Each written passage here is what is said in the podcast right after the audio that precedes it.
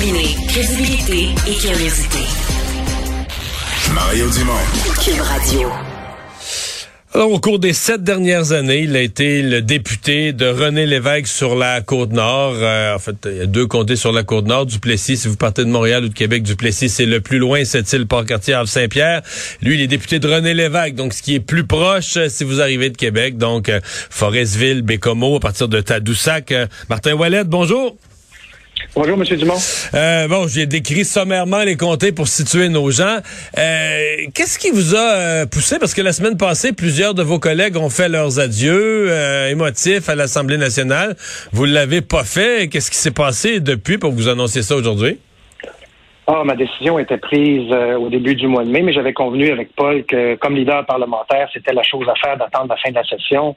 Je voulais pas surtout perdre mon rapport de force que j'avais avec le gouvernement pour négocier encore des dernières choses sur la fin de session et sur la réforme parlementaire. Donc, il était tout à fait avisé d'attendre la fin de la session et, et de l'annoncer après ça en circonscription. Vous le savez, Mario, vous avez siégé. Les dernières semaines sont des semaines intensives.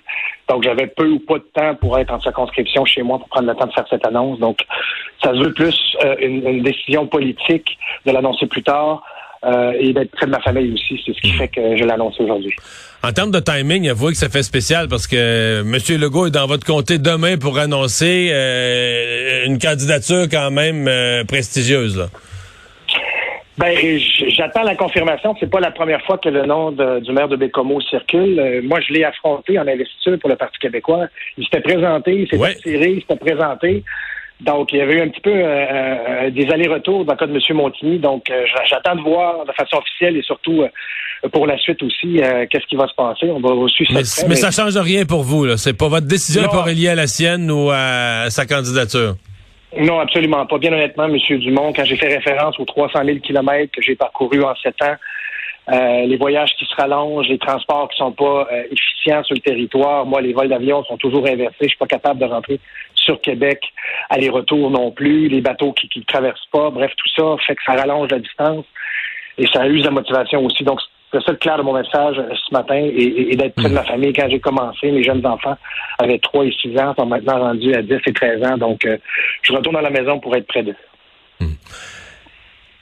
Euh, comment je dirais ça? Je, je- je vous crois, là, puis je sais c'est quoi avec des enfants, mais euh, c'est impossible, pour les gens qui nous écoutent, c'est impossible de se dire, mais là, si, le PQ était... Vous êtes leader parlementaire, vous avez un rôle important, assis juste à côté du chef. Fait si le parti était porté au pouvoir, là, vous seriez un ministre important. Tout le monde se dit, ouais, mais là, si, si le PQ était proche, proche du pouvoir avec des sondages excellents, là, il s'en irait jamais, là. Il arrangerait ses affaires autrement avec ses enfants, avec sa conjointe. Il dirait, donne-moi quatre ans de plus. Il y a quand même un lien avec le fait que c'est des années pas faciles pour votre parti.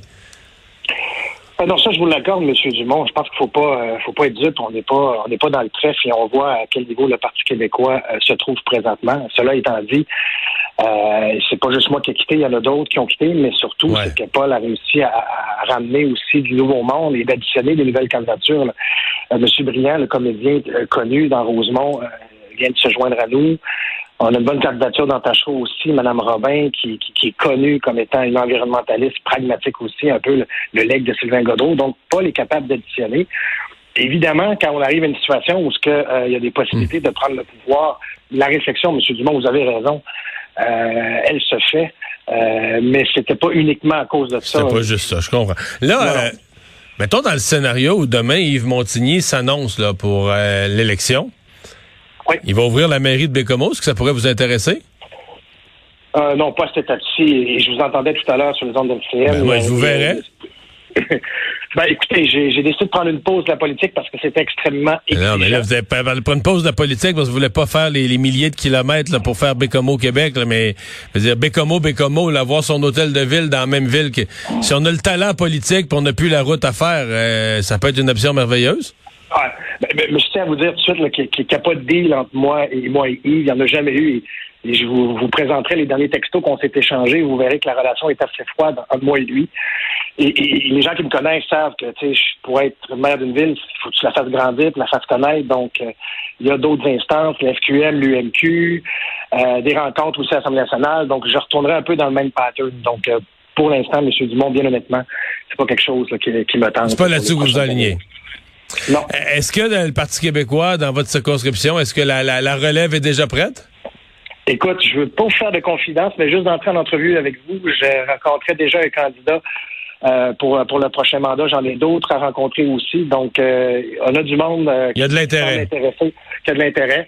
Et on va travailler à les convaincre euh, pour euh, justement euh, pas remplacer les député de René Lévesque, mais être le prochain député de René Lévesque pour le Parti québécois, parce qu'on remplace personne. Moi, j'ai pas remplacé Marjolin. J'ai fait le bout de chemin que Marjolin a fait. J'ai fait le mien. La prochaine personne fera le sien. Donc, on a fortement l'intention de défendre le bastion péquiste ici en Côte-Nord. Ouais. Parce que c'est euh, c'est un comté qui était qui était péquiste en 1970 là. Il y, a, il y a tous les comtés qui ont passé au PQ en 1976 quand René Lévesque a pris le pouvoir, mais chez vous ça a été péquiste euh, six ans avant? Oui, absolument, depuis 70, mais on a connu l'action démocratique de 2002 à 2003 aussi avec l'arrivée de M. François Corriveau. Ouais, puis il y, a eu, Donc, il y a eu les libéraux ont fait un mandat aussi là. Oui, euh, M. Maltais de 83 à 94 et on était au pouvoir avec avec Bourassa à cette, époque-ci. Mhm. Donc euh, les, les gens, euh, puis euh, ça circule beaucoup. là, Est-ce qu'on devrait être au pouvoir ou pas? Moi, je pense que les gens adoptent aussi la posture du député si on est bien défendu. Et, et je l'ai démontré dans l'opposition. Le but d'une grande circonscription à seulement deux députés sur 125, c'est de convaincre les autres, peu importe le parti, que notre demande est légitime et que ce qu'on demande pour le, euh, au Québec pour la Côte-Nord soit entendu. Donc, euh, il n'y a rien qui garantit qu'assis dans le, le siège du gouvernement, les vallées sont plus verdoyantes et c'est plus facile de faire des arbitrages au sein du caucus et au sein du conseil des ministres si jamais on y siège. Allez-vous vous ennuyer quand même? Parce que comme leader parlementaire, vous étiez euh, aux premières loges de la de la joute parlementaire, euh, au cœur de la, de la préparation même des des, des travaux. Euh, C'est à vous quand le gouvernement avait besoin d'un consentement pour quelque chose ou pour sauter une étape plus vite, n'importe quoi qui qui doit être fait. C'est vous qui étiez l'interlocuteur. Allez-vous vous ennuyer de quand même d'être dans le feu de l'action comme ça à Québec? Ah oui, ça, je suis obligé de vous dire que la, la job de leader parlementaire a été une job exaltante, exigeante et que je suis content d'avoir fait parce que vous avez raison, M. Dumont, on est au cœur de l'action, des négociations. On rajoute du travail, la charge de travail, on commence très tôt, on part souvent les derniers, vous le savez, vous avez siégé, le, le leader ferme la chambre et rouvre la chambre en début de semaine par la suite. Donc d'être au cœur, et et on a été au cœur aussi pendant la pandémie, souvenez-vous, on a fermé le Parlement. Euh, on est obligé de s'entendre pour réouvrir avec des plexiglas, les masques et tout ça. Et donc, ça a été des moments extrêmement motivants d'être au centre même d'une des plus grandes crises que le Québec a connues. Ça va rester dans les annales comme étant l'expérience les plus enrichissante de, ma vie, de ma carrière. Mais évidemment, j'aurais une pensée euh, pour la suite, c'est sûr et certain, parce que j'ai adoré faire ça, même si c'est exigeant. Lorsqu'on est leader parlementaire, euh, c'est un rôle quand même assez important. C'est numéro deux après, après le chef. Donc, euh, beaucoup de responsabilités, puis on a un impact euh, assurément euh, très, très fort là, à la Assemblée nationale. C'est voilà, il reste bien du baseball à jouer. Là, puis je suis le premier, euh, j'en ai vu des, des campagnes puis que ça change dans les derniers mois. Mais il faudrait être aveugle pour pas avoir une inquiétude pour le Parti québécois, pour son avenir à ce moment-ci. là, Si on regarde le portrait euh, froidement, Euh, vous avez siégé là, pendant sept ans pour le Parti québécois. Je pense que vous aimez ce parti. Êtes-vous inquiet pour le PQ Êtes-vous inquiet de ce qui va, ce qui pourrait rester du Parti québécois le 4 octobre au matin? Non, je, je suis pas inquiet et on l'a vu dans les deux dernières semaines avec euh, un peu les sorties un peu intempestives de M. Legault sur la louisianisation et, l'immigration. Ça a galvanisé nos troupes et, la situation qui, est survenue aussi à l'hommage à M. Lévesque lors du lancement de la fondation et, le fait que notre chef n'avait pas été invité a galvanisé nos troupes et je pense que, ça aussi, ça nous a aidé et ça a aidé aussi le Parti libéral, veut, veut pas. On, est, on était un peu dans le même bain lors de la dernière élection. On a chacun subi des, des, des défaites cinglantes, faut le dire, on l'a toujours reconnu en 2018. Donc, euh, il y a eu plusieurs personnes qui sont de retour au bercail, bien honnêtement, M. Dumont, avec ce qu'on a vécu les dernières semaines. Donc, euh, l'idée que j'avais il y a de ça deux semaines évolue et change. Et je suis convaincu qu'elle va changer jusqu'au 3 octobre prochain, ça c'est clair. Ben, on va euh, surveiller euh, tout ça. Donc là, on comprend bien, il faut, faut, faut être précis. Vous quittez pas votre siège. Vous avez annoncé que vous ne vous Non, non, non. représenterez pas. Donc, il vous reste quand même trois bons mois de travail, surtout dans la circonscription. Là. Absolument. Il y a plein de festivals qui, qui, qui, qui- qui sont en programmation. On vient de sortir de deux ans de pandémie où, où tout était fermé.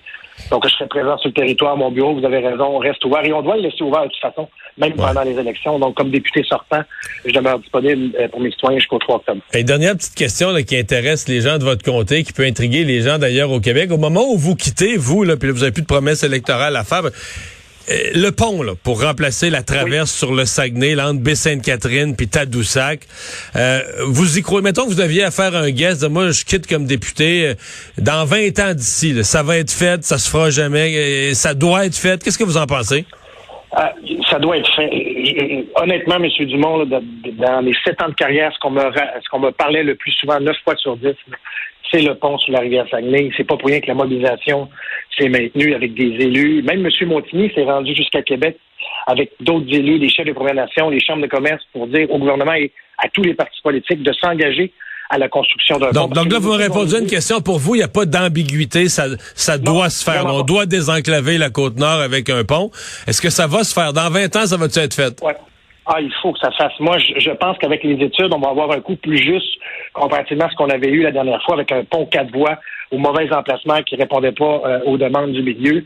On a aussi un comité sur les impacts socio-économiques de mettre cette infrastructure-là sur Tadoussac, sur Baie-Sainte-Catherine, avec peut-être des mesures de mitigation, justement pour améliorer le tourisme et tout ça. Donc, tout le monde doit travailler d'arrache-pied pour trouver la meilleure solution au, moins, euh, au meilleur coût possible. Mais évidemment, pour tous les citoyens de la Côte-Nord, c'est un incontournable. On doit être désenclavé, on doit être relié sur l'ensemble du Québec. C'est le défi qu'on a pour les prochaines années, avec ce qu'on a connu avec la STQ, les ratés des bateaux, et surtout avec la COVID et, le manque d'opérateurs de, de, bateaux aussi, qui fait qu'on a eu des horaires atypiques ou des, des bateaux ont dû être enlevés parce qu'on manquait d'opérateurs c'est un frein au développement économique ou au développement social. les gens l'attendent avec, avec intérêt. Donc, on finit les études. Vous savez que, c'est fascinant comment les Québécois connaissent pas tous leur géographie parce que moi, j'ai connu des gens qui, avec la pandémie, ont dit on va visiter le Québec, sont allés visiter à Côte-Nord, puis ils ont jamais... Ils ont tombé en bas de leur chaise, sont arrivés à Baie-Sainte-Catherine, puis on vu la route s'arrêter, puis un bateau sur la route. C'est pas tout le monde qui sait même ça, qui est même conscient quand on parle du pont. Là, Je pense qu'il y a des gens, faut qu'ils voir une carte. Voyons, allez sur la Côte-Nord, il y a une route, il y a 138. Ouais, mais la 138 est coupée par une grosse rivière qui s'appellerait un fleuve en Europe qui s'appelle le Saguenay. là. Hein? Effectivement, et, c'est pour ça qu'avec les années aussi, on a fait des recherches. Il y a des, groupes qui sont allés jusqu'en Europe pour voir les nouvelles technologies, les nouvelles infrastructures, et c'est faisable à moindre coût, autour de 500 millions, plus les approches pour connecter tout ça. Et nous, on pense que c'est nécessaire, et pour Baie-Sainte-Catherine et Tadoussac, beaucoup plus de quiétude pour le village, euh, beaucoup moins de danger pour la sécurité des transports lourds et, et, ces, fils qui, s'éternisent aussi des fois des heures et des heures. Donc tout le monde y gagne. C'est pas juste la Côte-Nord, M. Dumont, bien honnêtement, c'est tout le Québec qui gagnerait aussi. M. Wallet, euh, bonne chance pour la suite des choses. Merci. Merci beaucoup à vous.